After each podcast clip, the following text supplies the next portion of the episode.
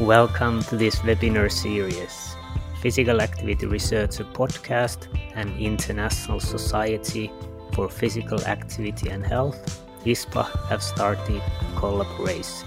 We have edited their webinars to audio only podcast versions so you can listen them also on the go. Our mission is to advance science and share scientific knowledge. So if your organization has relevant webinars or lectures and would like to get more audience to them, please let us know. But without further ado, let's jump to the webinar. I would like to uh, move to the next sec- session, and I'm very, very pleased to introduce our first uh, keynote speaker for today, uh, Dr. Becca Wilson from uh, Liverpool University. Becca is an interdisciplinary researcher with a career spanning across an, an impressive range of disciplines, ranging from space, atmospheric, and health uh, sciences. Uh, she's currently the director of Data Shield, succeeding from Paul Burton, I believe. Uh, and an innovation fellow at the University of Liverpool. Uh, uh, and Becca's research focuses on the development of open source software for the sharing, access, and visualization of sensitive health data. Very, very relevant to the work we do at ProPass. Becca is an advocate of open research and through her fellowship of the UK Software Sustainability Institute and her membership of the R uh, Forwards Task Force in R Software Foundation. She holds a strong commitment to diversifying the public perception of scientists, to smash science stereotypes and normalize disability. And uh, she's uh, carrying an impressive distinction in this uh, field. In 2020, Becca was named the Shaw Trust Disability Power 100 list as one of the 100 most influential disabled people in uh, Britain. Uh, welcome, uh, Becca. It's a great pleasure to have you here. It's a great pleasure to have you as a collaborator, you and DataShield. The floor is yours. Thank you for inviting me, first of all, uh, to give an introduction to the DataShield analytic platform um, that I'm sure some of you will become familiar with over the next few years within the ProPass consortium. Um, so, just a quick overview of my talk. I'm going to start with some introductions to the team, um, outline the domain and research challenges around data sharing, uh, take a look at the Data Shield platform as a solution, uh, look at how it works, and explore some of the, the range of functionality and kind of uh, use cases around who's using Data Shield at the moment. So, as we aren't able to meet in person, I thought I'd give um, just a brief, at least a, a, look see at who is in the team. Um, and this was actually one of the last photographs uh, we took of the team just before the uh, pandemic started here in the UK. Um, so we are an interdisciplinary team. We span a huge range of skills and expertise across research, software engineering, data engineering, computing infrastructure, statistical methodology, epidemiology, social science, data governance, and data ethics.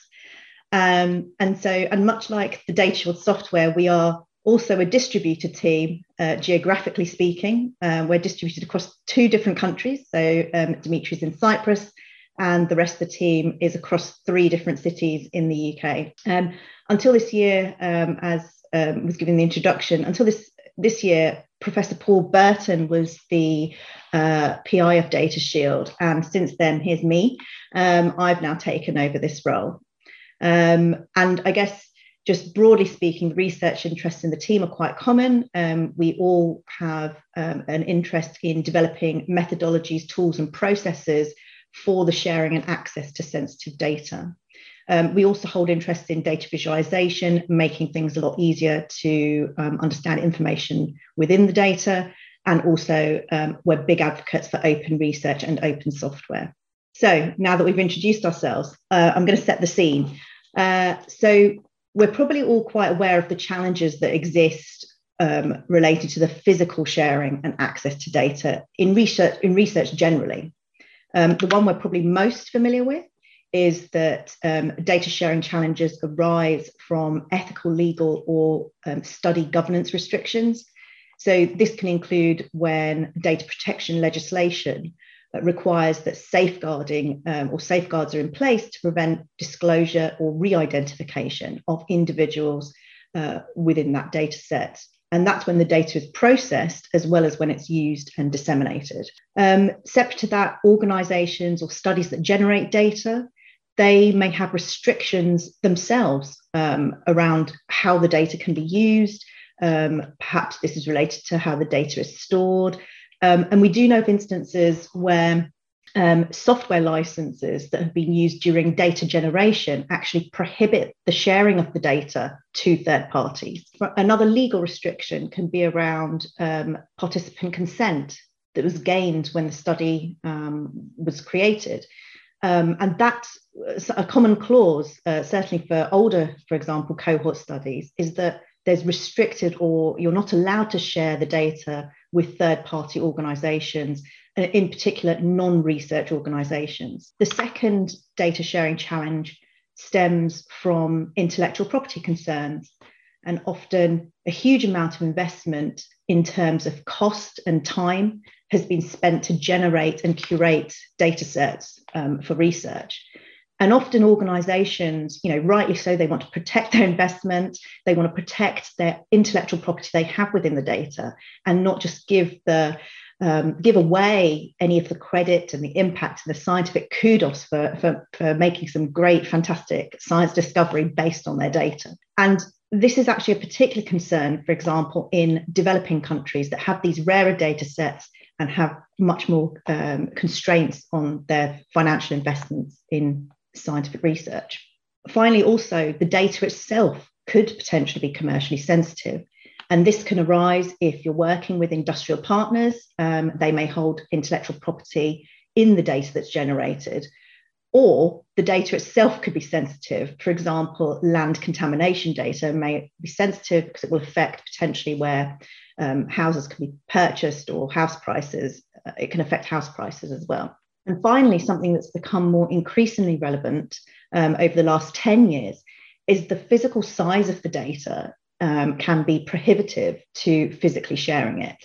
Um, you know, sort of 10, 15 years ago, we would give out data on hard drives uh, to researchers. Um, but now, you know, realistically, what's the feasibility of giving out copy, you know, copies of data that are tens of terabytes in size of, of omics data to, to researchers like that? Now, cross cutting um, these general research data sharing challenges that I showed on the previous slide there are ones that are domain specific to epidemiology and health research. So, first of all, our analyses must have enough statistical power for us to draw accurate conclusions about you know, a population based on our subset, our sample, or our cohort study. Um, and it's important, this is important if our research is going to inform patient care, therapeutics, patient experience, and health policy. And as such, we're a data hungry domain we require data from lots of different individuals to achieve this statistical power. And usually these data aren't held by one organization unless it's a national archive, for example. Um, sometimes we solve this by creating um, research uh, networks, so multi organization collaborations, either nationally or internationally. And we agree amongst ourselves that we are going to share data um, within the network or share data access within the network.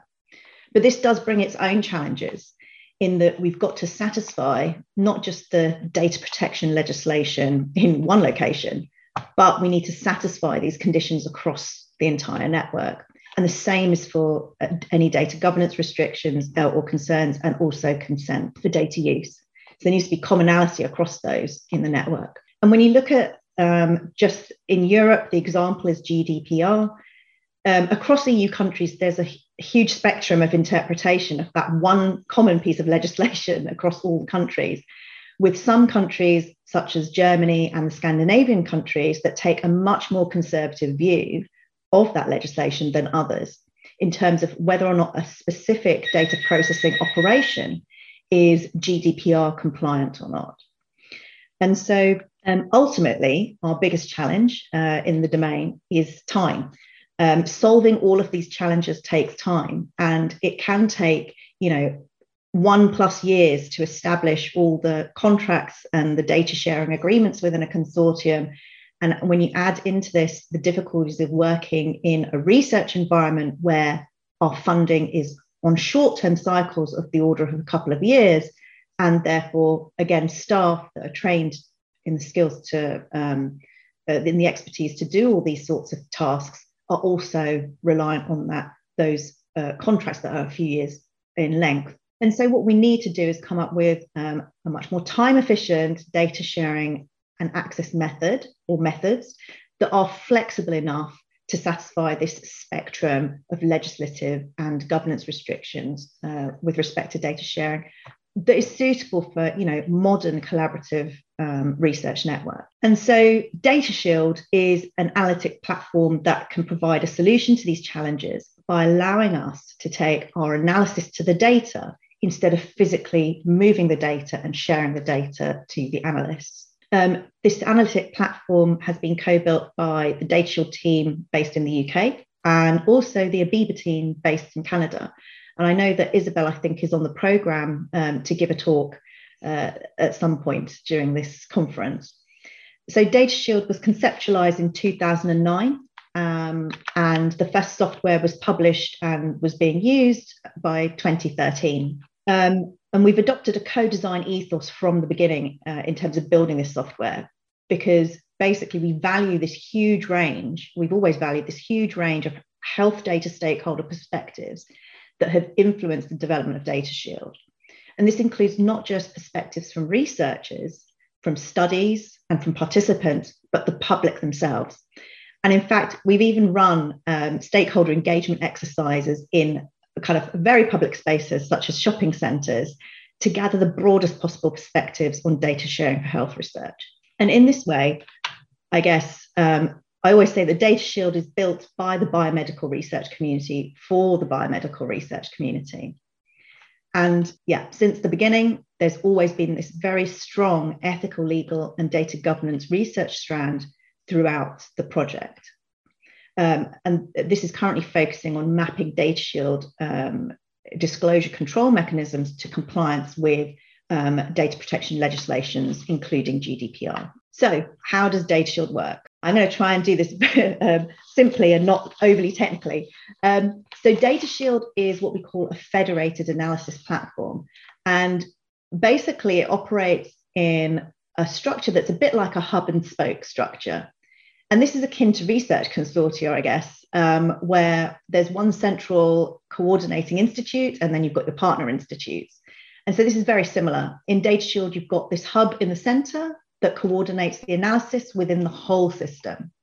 And this hub is the primary point that interfaces with analysts who are using the data and the study sites who host the data. So we're going to take a look at basically an example hub and spoke. I'll start with the hub. So the blue parts represent the hub, um, and we call this the Data Shield client. And this sits outside of your studies or your organization's firewall, um, and it, which is represented by this dashed line. Now, only authorized or pre-approved analysts can um, connect to this hub.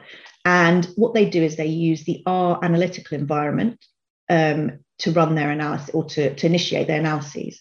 And what they'll be using is special data shield functions that are in our data shield libraries. The gray part represents, um, I guess, the spoke part of my hub and spoke infrastructure. And we call this the data shield server. And this is the analysis environment. This is where analysis actually occurs on individual patient data. And it's only functions that are approved by the data shield server all the spoke components sit behind the organization's firewall, and you have full control of this environment, um, including who has access to it. So the data shield server, as I said, contains the individual patient data itself, or it can have a direct connection to elsewhere in your organization, um, wherever that data may sit. Uh, this is common for um, very large data sets like omics data or image data that have to be stored in specific um, computer storage uh, facilities. DataShield has also been built with maximum flexibility and future proofing. Um, and we've actually uh, got the capability to connect and make use of tools that sit outside of R, um, for example, machine learning or um, AI algorithms, or other programming languages like Python or Julia for data science. Uh, and so one example is that recently the DS Omics package, which has been designed to analyze omics data, makes use of Plink. And Plink is not native to R, it sits outside of R, but we can make use of it within the DataShield analysis environment and safely send um, the outputs back. So within this system, um, DataShield uses um, quite a wide variety of methods in order to preserve, preserve data security and also data privacy and confidentiality. In fact, it operates active disclosure checks in real time during the analysis and also on outputs of the analysis. And so I'm just going to go through um, some examples of these. So during an analysis, an analyst can't just type any function they want and request this to be run um, on the individual patient data. It's only approved functions with approved arguments that can be run. So, um, and these are these functions have been approved by the data controller or the data custodian as well. So you can't just in an argument of, of one of these functions, you can't just run a subroutine that prints all the data to screen or anything like that.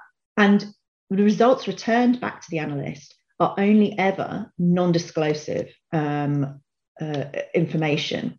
And anything that breaches the disclosure is actually blocked from the server from being returned back to the client or the analyst. And this includes during iterative analyses, like um, some forms of modeling, like generalized linear modeling, or if you're using machine learning modeling, where you have to run um, the model iteratively until convergence. This is this, this all holds true in that situation as well.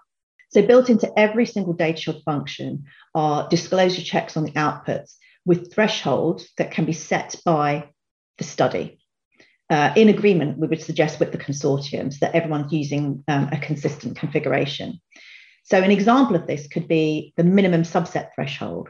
In the, as an analyst, you allow analysts to subset the data up until they have a minimum of three uh, participants within that data subset. And this is to prevent you from subsetting down to one individual participant, which would then obviously be disclosive. So there's also um, checks on things like uh, model parameters to prevent overfitting of models and maximum string lengths, which is maximum text lengths that could be used in function arguments, and also a minimum cell size for data tables for things like when you're returning counts or frequencies in tables, again, there has to be a minimum number of participants to calculate that cell cell. So the data controller actually has the ability not only to control the configuration of what the um, parameters of these disclosure checks actually are, the limits, the minimum limits of them are, but they actually are able to also select and remove and allow access to individual functions and libraries for people um, that are running analysis on their data. Now, all of this sort of disclosure checks and these controls are available at every single spoke in your network, so every single data provider in the network. Um, and once the, the non-disclosive outputs are returned to the analyst, they're actually able to use those data because they're not disclosive. Um, they're able to use them with any sort of software they want to make beautiful graphs and tables for their publications. So by its very nature, DataShield allows us um, to basically uh, analyze data in the typical meta analytic setting. And also, instead of data being pulled in one location, um, you know, we have a setting where all the studies hold uh, the same variables, but on different um, individuals. And so it allows us to get the statistical power that we need for analysis.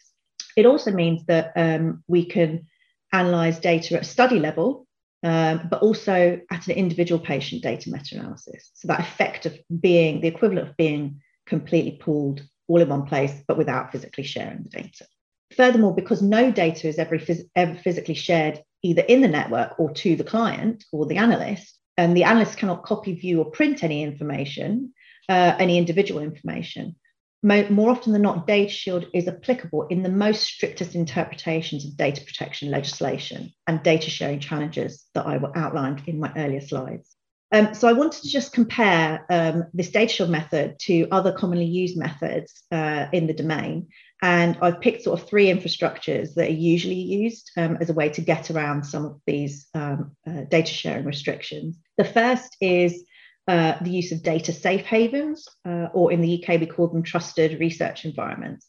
And this is where um, typically a study will deposit their data into an infrastructure that is usually hosted by a third party um, that's um, secure, and uh, users will have to log in um, to be able to access and analyze data in that environment. And you can't take any data out of it unless it's pre approved. Uh, the second infrastructure is a federated data network, uh, which is basically where studies keep their own data in their own systems under their own control and usually have a, a study statistician that runs the analysis on behalf um, of researchers within your own study. And then there's Data Shield. So um, first up, in terms of infrastructure, so um, obviously uh, with data safe havens, your data is required to be deposited outside your organization usually. Um, there is normally a cost with this sort of infrastructure in the um, in, in the UK, for example, an annual license for a, uh, one of these safe havens can cost tens of thousands to hundreds of thousands of pounds a year, depending on the size of your data and the features you need. The critical thing is that studies or organizations use different um, safe havens, which have different um, infrastructures, and they're not necessarily easy to connect, not natively at least. In a federated data network, um, yeah, the data sits with your organization in your native infrastructure, um, but isn't necessarily uh, connectable to other people's, uh, other studies' data. With Data Shield, everyone's using the same infrastructure that is open source and free to use. And it means that um, if you are using Data Shield or if you are hosting data in Data Shield, it means that your study is interoperable and connectable to other studies that are also using DataShield, uh, as long as the data is harmonized. If we look at how you know, disclosure checks are done to ensure that confidential information isn't removed from the environment. Um, usually, in a safe haven environment, um, you know, usually a statistician uh, will manually check the analysis output before allowing a researcher to export these from the environment in terms of uh, federated data networks. Usually, a study statistician will um, check the script that is to be run for disclosure. They will run the analysis on behalf of the researcher and um, they will check the outputs again manually before returning the results to the, the analyst or the, the researcher. In DataShield, um, we actually use automated disclosure checks in real time during the analysis um, and also on the outputs. In terms of uh, data privacy and handling, ability to handle sensitive data. Um, within a safe haven environment, researchers are able to view all the individual patient data. Um, and you know, they do actually have, whilst they cannot remove information from outside the system as in export it freely, they can actually potentially take screenshots of it and copy it. And so it makes this sort of uh, access model potentially unsuitable for sensitive data and certainly it becomes difficult if, if you are in industry research collaborations um, or there may be um, industry or SME use of your data, it makes it very difficult potentially to give their, those access to your data. Um, it also relies on uh, legal contracts or data sharing contracts with the researchers and trust of those researchers uh, to ensure that the data is not misused and that bad actors are sanctioned. But one has to always question as a data controller how would you ever know that data has been misused? Uh, and this is the most actually, this mechanism is the most common way that data in the UK is actually uh, um, accessed for primary and secondary care data. It will be pseudonymized, um, but this is how electronic health records are basically accessed in the UK for research. In federated networks um, and also within Data Shield, because uh, the researcher doesn't either have access to the individual data or they cannot view it or copy it. Um, these are potentially methods that are much more suitable for uh, sensitive data and also do give you the option to give access by industry. Um, and finally, in terms of the analyst's experience, um, I guess uh, in TREs, the biggest impact on the analyst, whilst they are allowed to conduct the um, research themselves in a data safe haven, there will be delays in waiting for a statistician to check for those manual checks to check those outputs um, for those to be given back. In a federated data network, there's possibly slightly longer delays um, in that you have to wait for the statistician to run your script and then you again wait for them to return the answer manually. Within both of these, if you want to analyze data across, say, 40 co- or 40 different um, uh, data organization, uh, organizations that hold data, you are going to have to repeat this process 40 times. With a, safe haven, you're going to have to have 40 different logons because it's they're going to be using 40 different environments.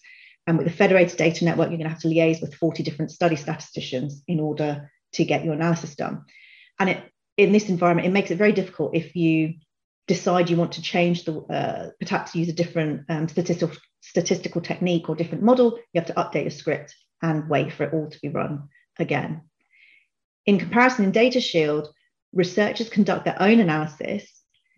It's in real time and it's federated across all the sites at the same time. So it allows you to do either a study level analysis or individual patient analysis as if the data was pooled in one place when it hasn't been shared. And so it really demonstrates a much more modern way of working in within collaborative research networks. My last few slides, I'm just going to talk about um, some of the functionality and the range of functionality available in DataShield. Um, so the Data Shield team, we've built the base Data Shield functions. Now, if you're an R user, um, I guess this would be the equivalent equivalent of R base. We've called it DS base. Um, and that's around 140 functions that allows exploratory analysis like frequency, means, counts, um, GLM, and things like that.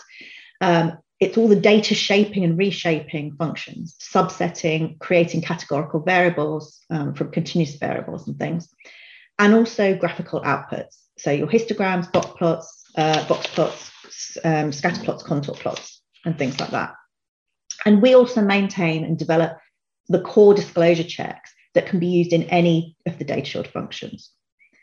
Um, we've also written a library to help um, developers uh, develop their own DataShield libraries. It's called the DS Danger package because, as it says, it actually contains functions that make information disclosive. And when you're developing, you do kind of need um, to be able to work on synthetic data, but you need to be able to see whether or not uh, any disclosive information is coming out um, during development to check your functions actually working properly. Now, um, in green are all the libraries that have been um, audited for, for disclosure and they've been tested uh, com- uh, like for the code has been tested extensively and they're all being used operationally with real world data. Uh, now this base platform is has been open for the past couple of years for other researchers and groups to build tools on top of it because we are an open source community. Um, and basically there's a large number of libraries uh, which are going to be uh, shown in orange that uh, have been built they're being used in real world but they're currently undergoing the process of uh, testing so there are various stages of the testing.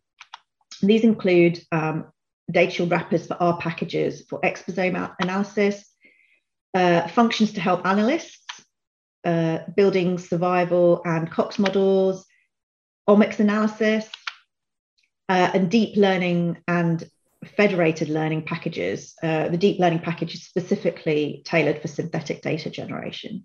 In yellow, we have packages that have been, they're built and they're prototyped. They're not being used with real world data yet, and they have not been tested yet, but they'll slowly move, they're moving in that direction. And these are packages that focus on um, sort of like methods that are really uh, are used heavily in machine learning and also functionality for analyzing geospatial data. And finally, in red, we have the packages that have um, just been started to be developed. Uh, and they obviously are not being used with real world data and they haven't been tested. Uh, and these include wrappers uh, for our function, libraries um, for ecological analysis and synthetic data generation again. And then uh, there's someone working on a cluster analysis package as well. So um, hopefully I've shown this huge spectrum of um, functionality that is to come as well as what is currently available in DataShield. And over the past couple of years, we've had um, an increasing number of consortia using Data Shield. And I just wanted to summarize on this slide the scale of these projects, many of whom are actually not only using Data Shield, but are now also developing in Data Shield the packages that I, sh- or the functionality I showed you on the previous slide. Basically, once they start using Data Shield, if there's not a function available, a lot of time researchers will say, right, we're just going to build our own, our, our, our own package. And then they're helping to expand functionality available for all DataShield users. So I come back to this phrase that I said earlier on in the talk, where DataShield is built for the community by the community. Uh, and that's really true. So um, one of our key consortia is the mega um, consortia of uh, the mega cohort consortia, um, which is EUCAN-Connect, and that's connecting over 170 cohort studies, uh, predominantly across Europe. Uh, and the aim of this uh, consortia is to basically build a, a fair uh, infrastructure um, for a data infrastructure, but also uh, an analytic infrastructure as well. And this is being based on Data Shield. In Athlete, this is another European funded project which is developing the next generation exposome tools. And so they're leading on the development of omics and exposome analytical tools, uh, again, based on DataShield. Miracum is another sort of like um, supersized project, uh, a national German project, uh, which started out using DataShield in eight research hospitals for federated analysis across the country. And they're now extending out to, uh, they're aiming to, to have DataShield running across all German research hospitals. Um, and the most recent one is Uncover, who are um, using DataShield across four continents to analyze COVID pandemic data from electronic health records. And their intention is actually to expand out to image data and omics data and to respiratory diseases generally. So I hope that my whistle stop tour of DataShield has shown that the ProPass Consortium is joining a really active uh, community um, a top tip is for me is to get involved and engage in this community. And there's two really easy ways to do this. The first is to join the free Data DataShield forum. That's datashield.org forward slash forum. And here um, you can engage with the community of developers, deployers, analysts. Um, you can get support, ideas. Um, you can post questions. You can search help topics as well. Um, and it's our primary news channel. So DataShield updates, project news, new releases, and if there's security notices, um, these all appear in, in the forum. We're in the process of moving our conferences back towards hybrid or in-person settings. Um, and we have an annual conference that we rotate amongst different um, user groups uh, of DataShield in order to help promote and build capacity in Data Shield in those regions. And um, we also we also host uh, oh, so our next conference is going to be in September this year. Um, and we also host working group meetings, usually online. Uh, and our next one is coming up in May and will be based on helping us to write and determine project governance in DataShield to ensure that DataShield is sustainable long term and continues to meet the needs of the community. So I've now concluded my tour of the DataShield platform and shown how it can facilitate um, modern collaborative team science uh, and I hope that I've demonstrated that, yeah, you'll be joining uh, this very active research community. And certainly in DataShield, we look forward to hearing about the ProPass um, outputs over the upcoming years. And I hope that we'll be able to see some of you at the annual DataShield conference as well. Thank you. Thank you very much, Becca. That was truly excellent. Uh, I will start with uh, a comment, not uh, not a, not a question. We have a few questions to go through. Uh, a very nice comment uh, uh, saying that the talk is excellent. Uh, Becca makes uh, complex stuff uh, sound easy and simple. and I would, in response to your very last comments, I should highlight that your talk confirmed my conviction that you were the right people to approach. And I'm very, very glad that we made the decision, we initiated this collaboration. Uh, and I very much look forward to working together. Uh, so we have a few questions, and I will start with one from uh, Andy, Andy Atkin. He's asking very practical questions. He says, "What is the process for testing our packages? When does a package specifically progress from orange to green?" Yeah. So um, so obviously unlike a normal software package i guess with a normal software package in r you would just you just need to test i guess um, your typical sort of what we call integration and unit testing, checking, you know, is the answer correct? Does the function operate correctly? Is the code readable? Is there a manual? Is there a help file? So we need to do all those normal checks um, to prove that the function is actually working correctly.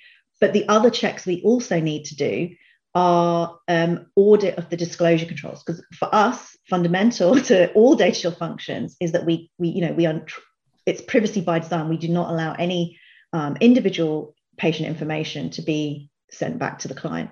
So our testing um, is kind of a two-part process. Um, at the moment, we're sort of it's almost a bit like peer review, I guess, the way, that we peer review each other's software uh, uh, papers. Sorry, we peer review each other's software, and so you know there is now this growing number of users, and um, we've got for for the software side of things, so not the disclosure side of tests. We've got some. We're putting together at the moment some a testing framework, which it's drafted, uh, and some people are using it, but really we need input from the community, from the other developers to finalize it, which is where we're at with it. But we, we should be getting agreement on that. So then, as a developer, you can at least write your own tests for that, and then we will check them um, and see whether or not um, the tests are valid, whether they're correct. Um, and that will be one way to move from yeah red or yellow or orange up to the green block. Um, but for the statistical audit, really the, to check disclosure control, a statistical audit of your functions needs to happen. And that can only be really done by a statistical methodologist who A is familiar with data shield and B um, understands disclosure control as well. And so at the moment, there's a couple of people in the community that could provide that. Um, obviously, if you're collaborating on a grant together, then their time is already funded. But if you are uh, if you're not collaborating together on a grant then obviously there is a cost associated with that statistical audit so i do think that if there are groups intending to build tools in data shield factor into your grants this cost for testing and for statistical audit because we are starting to now um, on our website make a list of the packages in the community that have been built and tested so we're putting the test status publicly on the website um, as well. Yeah, it's, it's, it sounds. Thank you. That, that, that's really really useful information for us. Uh, in addition to answering uh, on this question, that's really really useful information for us. So it sounds like the statistical audit expertise out there. There are few and far between. Uh, there is a, there is a kind of shortage. If we're talking about a couple of people, have you had any cases where uh, it was not possible. So a group uh, wanted to build a function and, and uh, progress fu that function to red, and you couldn't get hold of the statistical audit person to um, finalize it, to, to finally approve it. No, that's never happened. So, so some some functions have been. Um, so, I'd say the majority of people who are building functions are in the community. They're in the forum. They attend. We have a, a technical meeting every couple of weeks. So they'll attend those sorts of meetings in the community to get advice from the statisticians, other statisticians, basically, on what approaches to use. So it is very much a collaborative endeavor. Um, but then other groups, particularly in Germany, they have their own statistical methodologists sitting in their teams. So they actually do the, um, they develop those uh, disclosure control and check it themselves. Um, and so I think it depends on what sort of team you're building. We always try to convert uh, people that are using Data Shield to become developers, and particularly if you are a statistician by training, we're always interested in you know getting people to to be involved on the methodological side of things because yeah, there's a shortage of that skill it seems. Excellent. Thank, thank you. Thank you. Very, very. Uh, can I ask you to provide a very quick answer to the very last question by mm -hmm. uh, Inge? Uh, what are the biggest challenges for using Data Shield, and uh, does overcoming these challenges outweigh the benefits from using uh, Data Shield? Yeah. So I guess um, I guess from a let's think from a deploy so there's two answers from a deployer's point of view i guess the challenge is that you're maintaining the system so you need to have the technical staff it's a very small amount of their time, like 0.1 FTE or something, uh, you know, a week or a month or something to maintain it once it's set up. Um, but you do have to have that in-house expertise, obviously. Um, in terms of the analysts, um, the analytical environment is R. So that's what the researcher will use is R commands, but they're obviously a special library of R commands. Um, so if you're not familiar with R, if you're using things like Stata or um, something else, obviously the, I guess the biggest hurdle is learning R. um, and I think in terms of future challenges, I guess what we're focusing on at the moment is really there's a big drive towards compatibility with machine, machine learning models, which requires us to operate functions in a different way to how um, other functions are actually running. So we're trying to open up the platforms so that we can use different sorts of um, tools uh, and also tools outside of R. Excellent. Thank you very much, Becca. That was an excellent session. Uh, and I would like to thank our audience. Thanks for joining us this week on Physical Activity Researcher Podcast. If you like the show, make sure you never miss an episode by subscribing or following the show on Twitter. This podcast is made possible by listeners like you. Thank you for your support.